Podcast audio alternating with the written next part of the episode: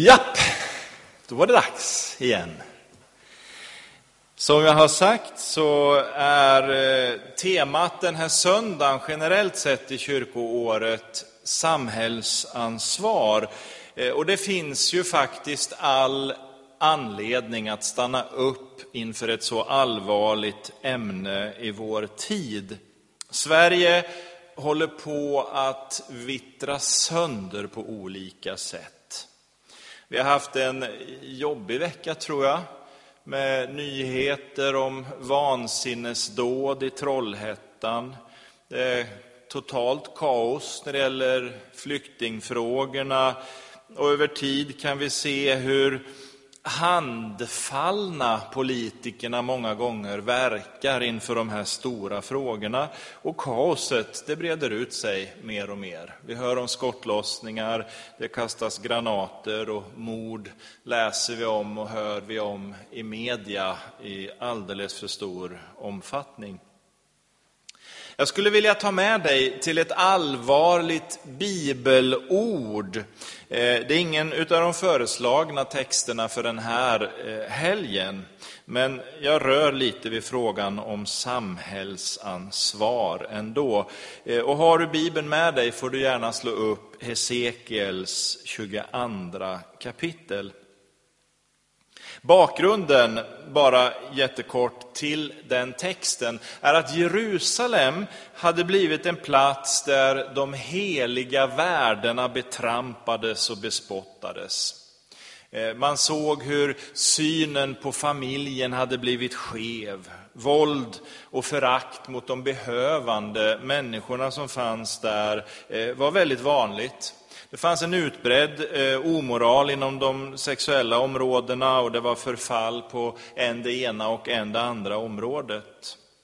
Så jag tycker att man på ett sätt skulle kunna uppleva att det Hesekiel lever i påminner mycket om det som vi lever i, det samhälle som vi har omkring oss.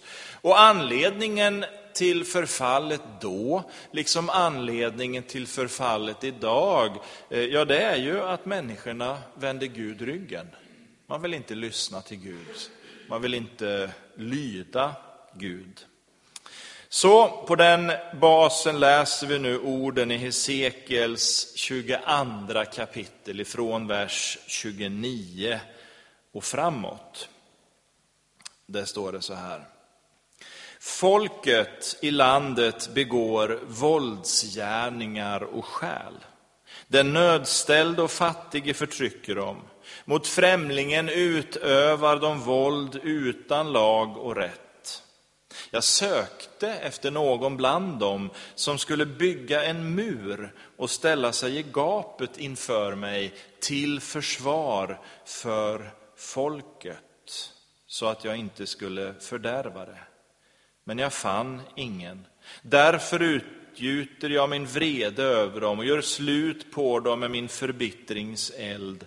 Deras gärningar ska jag låta komma över deras huvuden, säger Herren, Herren. Låt oss be. Ja, Gud, det här är allvarliga ord som du har förkunnat och som du har gett oss. Låt oss ta detta till våra hjärtan och begrunda ditt ord, Fader. Låt din vilja och tanke bli uppenbar för oss. Och låt oss se hoppet i dig. Amen. Ja, alltså det här är ju inte världens roligaste ämne att röra vid. Det är inte lätt att, att liksom möta sanningen. Och jag skulle vilja, även om ämnet är mycket allvarligt, så skulle jag vilja påminna dig om Guds nåd och Guds barmhärtighet. Guds trofasthet som samtidigt varar från släkte till släkte. Vi har, och det har ju berörts några gånger här idag, vi har ju en Gud som är så full av kärlek till oss att inte världens ord räcker till för att beskriva och uttrycka detta. Han har gett oss så mycket gott och vi har all anledning att tacka honom och att förkunna hans storhet och kärlek. Samtidigt nu då så finns det också två viktiga anmärkningar som jag vill ge innan vi dyker in i budskapet här. Det ena det är att det här absolut inte får bli ett politiskt utspel. Gud förbjude att vi gör politik av Guds ord. Samtidigt så får ju inte den delen göra att vi undviker de här frågorna som har med det samhälle och den värld som vi faktiskt lever i. Eh, Gud har ställt oss att leva och verka här. Så vi ska inte eh, liksom dra oss undan heller. Och så kommer det då, det här. Min övertygelse att vi är någonstans i slutet av tidsåldern. För jag tror att Jesus han kommer mycket snart tillbaka och en av de saker som gör att jag funderar så, det är ju just den här ondskan och omoralen som väller fram över oss. Och då kan det lätt bli så att jag börjar känna missmod. Jag tappar hoppet, jag tappar lusten och jag börjar så att säga hänga med huvudet och så ser jag liksom bara ner där jag står och så tappar vi perspektiven. Det här missmodet, det har ju själafienden som ett litet grepp emot oss, för att vi ska bli missmodiga, eh, för att vi ska bli kraftlösa och passiva och inte verka i det som Herren har kallat oss att verka i. Men där har jag två bibelord som jag ofta uppmuntrar mig själv med. Eh, det kan vara bra ibland sådär med speglar. Jag kan ställa mig framför speglar ibland och prata med mig själv. Och så säger jag lite uppmuntrande ord till mig. Och ett sånt där ord som, som eh, jag tänker på ibland, det är det här med profeten Elia. Ni vet, han hade haft ett härligt gudsmöte uppe på berget. Eh, han hade stridit mot Baalsprofeterna och Astarteprästerna och vunnit en mäktig seger. Tänk att se Gud eh, låta elden falla och bränna upp till och med stenar och vatten. Vad salig man tänker att man skulle bli där men inte Elia. Han misströstade, han gick ut i öknen, satte sig och, och, och, och tjurade, eller om han var utbränd, jag vet inte, men han satt där under en ginstbuske och så började Gud att tala till honom. Och det Gud säger i det där sammanhanget, det är ju det här att det faktiskt finns en rest i landet som inte har böjt sig för avgudarna. Det finns en grupp som fortfarande är hängivna Gud. Och det är ju det som är lite av nyckeln i det här. Vi kan tänka oss att vi måste vara en stor och, och bred armé som far fram för att bemöta allt det här. Men, men Bibeln säger ju att Herrens ögon, de överfar jorden för att finna de där som med kraft ger sig hän i sina hjärtan till Gud. Det är det han söker, våra hjärtan. Det är inte antalet som är det viktiga i den meningen, utan vad Gud söker är hängivna människor som vill ge sitt liv för honom. Och det tror jag är viktigt. Om vi är villiga att i lydnad och trohet eh, vill stå upp för sanningen och rättfärdigheten, ja, då kommer det också att göra skillnad i vårt land. För jag vet att det finns, precis som på Elias tid, en grupp människor, stor eller liten, det vet endast Gud, men det finns människor som inte har böjt sig för orättfärdigheten. Så det finns ett hopp för Sverige. Lyssna på det, det finns ett hopp. Så vi misströstar inte. Och så det andra, det är riktat till dig som är här idag också. Eh, jag tänker på det där första undret som Jesus gjorde. Bröllopet i Kana, ni vet. Johannes evangeliet skriver om det där. Miraklet. Det bästa kom sist. Det är väl fint va? Ja, nu undrar du hur tänker han? Jo, jag tänker så här. Att Gud, han hade en tid när han kallade Abraham, han hade en tid när han använde Mose. Vi läser om David, om Petrus och Paulus. Och vi kan gå genom kyrkohistorien och se Martin Luther, bröderna Wesley, till och med Levi Petrus och andra gubbar och gummor av vår tid. Alla de här som vi kan se som stora andliga figurer, de har Gud använt då. Men nu, strax innan Jesus själv kommer tillbaka, då behöver han det bästa och det är därför du och jag är kvar här. Det är oss han behöver, för det bästa kommer sist. Det är vi som för stafettpinnen i mål. Det var inte Noa som skulle göra det, inte Rut och inte Ester. Och inga andra heller, Samuel eller allt vad de nu heter. Nej, Gud han har sparat den här underbara målgången till dig och mig. Och det tycker jag också är lite sådär så det pirrar i mig när jag tänker på tanken. Och så inser jag, okej, okay, har Gud som har skapat allt det här tänkt så, ja men då är det ju bra. Han har tillit till mig. Wow, häftigt. Ja, det är en uppfordrande rubrik idag. Samhällsansvar. När jag satt och, och jobbade eh, lite med den här undervisningen, predikan under veckan, eh, så kunde jag inte värja mig ifrån några ord som Jesus har i bergspredikan.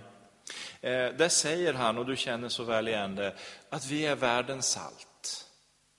Vi är ett ljus i mörkret. Och jag förstår ju när jag läser det här hur oerhört viktig församlingen är för Gud. Fråga mig inte varför han har gjort så. För skulle jag göra det, då skulle jag göra det på ett helt annat sätt. Jag vet ju att om Gud tog saken i egna händer så skulle det bli bra. Men nu har inte Gud gjort det. Eh, han har bevisat sin kärlek till oss. Han har visat sin tillit just genom det här som jag har sagt då, att han väljer att använda dig och mig. I alla fall jag är ofullkomlig och jag begriper inte hur Gud tänkte. Men så har han tänkt i alla fall. Församlingen är hans redskap att möta mörkret.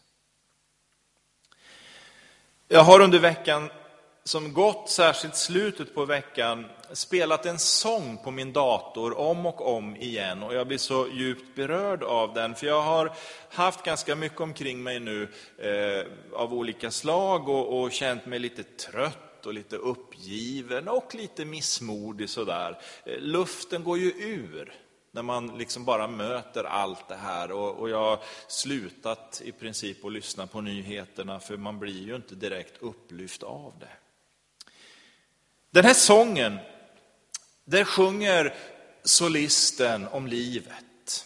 Och det är inte alltid så lätt, förstår man, av den här texten. Han beskriver olika situationer som du och jag också möter i våra liv, med bördor som tynger oss. Men så kommer nyckelfrasen när han kommer fram till kören som återkommer ett par gånger. Eh, och det handlar om att sträcka sig fram mot Jesus. Att ta hans mantelflik och fyllas av Jesu kraft. Och det där är ju egentligen ganska okomplicerat. Jag vill gärna själv, jag står ju och predikar om det här och jag kan tycka att jag säger emot mig själv ibland när jag gör det. För jag, jag talar ju om, om det här till och från, att precis så enkelt är det. Jag sa det på Ljustadalen igår när jag pratade om nåden. Eh, och jag har sagt det till och från. Men man vill ändå krångla till det. Det kan väl inte vara enkelt att få del av den kraften, men just så enkelt är det. För nåden lär oss just det som den blödarsjuka kvinnan hade förstått, det hon visste. Bara jag får röra vid Jesus, så kommer det. Där finns allt jag behöver och mer därtill. I honom, i Jesus. Och när vi får tag på den sanningen, när vi ställer oss på den basen, ja då har vi nyckeln När församlingen lever i vetskapen om vem Jesus är och vad Jesus har gjort, när vi aktivt sträcker oss efter den och förstår att kraften kommer från honom, den ska flöda genom mig, ja då får Gud också det fundament som han behöver för att förändra vår värld. För att ljuset ska bryta in och tvinga mörkret på flykt. Så långt så, så liksom börjar det ju byggas upp någonting positivt. Man inser liksom att jo men här har vi svaret.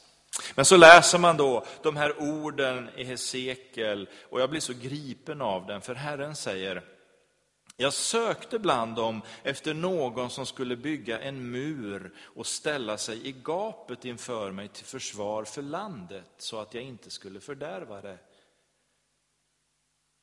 Men jag fann ingen. Jag fann ingen, säger Herren. Och jag blir så berörd när jag läser de här orden. Gud söker efter män och kvinnor som vill ställa sig i gapet till försvar för folket. Människor som går in för Gud. Men han fann ingen. Förebedjarna saknades. Män och kvinnor som i nöd går inför Guds tron och vädjar om nåd och barmhärtighet för det vilsna folket. Och jag tror att det stämmer, tyvärr, också på den tid som vi lever i. Den situation som var i Israel, som Hesekiel var sänd till, vad vi ser idag tror jag är också samma sak. En Guds dom går över Sverige. Som den 31 versen talar om, en förbittringens eld har drabbat landet. Det är så oerhört många orättfärdiga beslut som har fattats de senaste årtiondena i Sverige. Och jag ska inte gå in på vad jag tror om de sakerna, jag nöjer mig bara med att se att det åtminstone sedan 60-talet har varit en starkt antikristlig prägel på mycket av det som våra politiska ledare har sett som vägen för vårt land. Och det spelar ingen roll om man står till höger eller vänster eller var man är på den politiska skalan. Och parallellt med detta har man också sett hur församlingen, givetvis med undantag, men i stort backat och tystnat. När Gud sökte efter sitt folk så att de skulle träda in till försvar för landet, så fann han. Och jag tänker på Mose när jag läser det. Du minns när folket hade gjort guldkalven. Mose han var uppe på berget, vi läser om det här i andra Moseboks 32 kapitel. Mose hade fått lagen, de två stentavlorna, folket var någonstans långt borta ifrån det där. Eh, man byggde sin guldkalv. Mose och Josua kommer ner och ser detta och Mose han grips av en sån förtvivlan. Så han kastar tavlorna i marken. Och dagen efter så går han i bön inför Gud. Och så säger han, efter att han ber om förlåtelse och bekänner folkets synd, och så säger han till Gud, om inte så utplåna mig ur boken som du skriver i. Det är att stå i gapet. Mose trädde in till försvar för folket i deras avfall. Och jag måste säga, när jag står i de här tankarna och orden, att jag predikar så mycket till mig själv. Jag vet ju min egen passivitet. Och jag har mycket att bekänna inför Gud i den saken. Men jag tror att det gäller många kristna i Sverige när vårt land håller på att gå sönder. Var finns Guds folk någonstans? Jag tror att det var 2004 som profeten David Wilkerson kom till Sverige. Herren vände på situationen, för jag förstod att han hade något annat han skulle predika om. Men Gud talade så starkt till honom, eh, denne Guds man. Och han talade om någonting, han förde fram ett budskap som jag tror att de flesta var enade om när vi hörde det, att det här är ett profetiskt tilltal. Här är det Fadern själv som talar genom sin tjänare. Och budskapet handlade om att församlingen i Skandinavien hade gripits av apati, av likgiltighet. Och vi var många som satt och nickade till det här och sa att jo, men det är sant. Det stämmer. Vi kände igen bilden av församlingen. Men vad vi inte märkte var att apatin, likgiltigheten var så djup. Att trots att vi hörde och förstod budskapets äkthet, så var det ingen som omvände sig som böjde sina knän i förkrosselse inför Gud med en bön om förlåtelse för vår synd. Allt fortsatte och snart var budskapet glömt. När församlingen föll den dagen, för ungefär tio år sedan, du får ta det här med en nypa salt och pröva om det är Guds ord. Men jag tror att när församlingen föll den dagen, då var det också så att Guds ord genom Hesekiel blev verklighet i vårt land.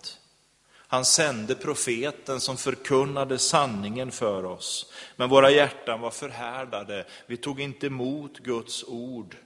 Han fann ingen och därför öppnades den dörr som gör att vi idag får skörda vad vårt land har sått. Jag ska avsluta det här, men jag vill inte lämna dig och mig själv i mörkret, för det här är ju inte något nytt tillstånd. Det här har ju förekommit genom historien. Och läser vi om Israel i Gamla Testamentet så var de där många gånger. Några kapitel före dagens bibelvers kan vi läsa ganska fina ord i Hesekiel 18, vers 23, eller från vers 21 och framåt. Om den ogudaktige vänder om från alla de synder som han har begått och håller alla mina stadgar och gör det som är rätt och rättfärdigt, då skall han förvisso leva och inte dö. Ingen av de överträdelser som han har begått skall då tillräknas honom. Genom den rättfärdighet han har visat skall han få leva. Och så kommer orden, 23 versen. Skulle jag finna någon glädje i den ogudaktiges död, säger Herren, Herren, när jag vill att han vänder om från sin väg och får leva. Ett underbart hopp om Guds vilja. Det här är ju liksom inte just nu, innan Jesus har kommit, ett one time moment, liksom vi har bara en chans och har vi gått in i ett felbeslut så är det för tid och evigt, evighet liksom bokat och spikat så. Nej, det finns ett underbart hopp. Det finns en framtid för Sverige. Och det vill jag att du ska ta med dig idag. Den lösningen ligger inte i att våra politiker får en ljus idé och börjar förhandla. Den ligger inte i att vi stänger eller öppnar gränserna. Lösningen för Sveriges framtid finns i detta enda, att församlingen ställer sig i gapet för folket. Någonting som hon kan göra i tro på orden att Guds vilja är att vi omvänder oss så att vi får leva. Och för Gud är allt möjligt. Då kan det gå fort och det kan bli fantastiskt bra på kort tid. Jesus kommer snart tillbaka, jag började där och jag slutar där. Så det är mycket som står på spel för oss för att vi ska eh, liksom leva i, i, i likgiltigheten, vi får inte, vi får inte liksom fastna i det. Och jag menar att det handlar inte då bara om att gå runt precis som för tio år sedan. Jo, men det där är ju ett budskap ifrån Gud. Man nickar och säger, jo men pastorn, han har, har rätt. Ja, då är det roligt om någon tycker att man har det. Eh, men sen går man hem oförändrad, opåverkad av det som är sagt. För som det står i Bibeln, Herren söker efter dem som med sina hjärtan ger sig hän åt honom. Och det här är ingen tanke, det är ingen idé, det är ingen filosofi. Det här handlar om efterföljelse. Att gå tillsammans med Jesus. Att präglas av honom, det handlar om liv. Och vi ska sjunga en sång nu. Fantastisk sång. Jag vill bara avsluta med de här orden. Se det inte, det är nästan lite klyschigt, jag ber om ursäkt för det, men se nu inte det här som att glaset är tomt till hälften, utan se på att det faktiskt är fyllt till hälften. Lite enkel positiv tanke. Jag menar att vi ska inte gå runt och tyngas ner av att det faktiskt händer mycket mörkt omkring oss. Att ingen just nu står i gapet inför folket. Utan vi fäster blicken på Jesus, vi ser på hans löften och de löftena har han beseglat med sitt eget blod. Det var inget han tog lätt på. Han gav sitt liv för de löftena. Och hans närvaro är påtaglig. Han har inte övergivit oss. Även om mörkret kan tyckas kompakt omkring oss så har inte Herren övergivit Sverige. Det måste vi förstå. Gud sörjer Sverige, men han har inte övergivit oss. Så låt oss som Guds folk vara en fyrbåk i detta mörker. Att vi får lysa upp och visa på vägen. Låt oss vara ett salt som inte bara hindrar förruttnelsen utan också låter sältan skapa en törst i människors liv. En längtan efter det levande vattnet. För den källan sinar aldrig, den är fylld till bredden och den flödar över mer än nog. Det levande vattnet räcker till alla. Ska vi stå upp och sjunga tillsammans 663. Stå upp, stå upp för Jesus. 663.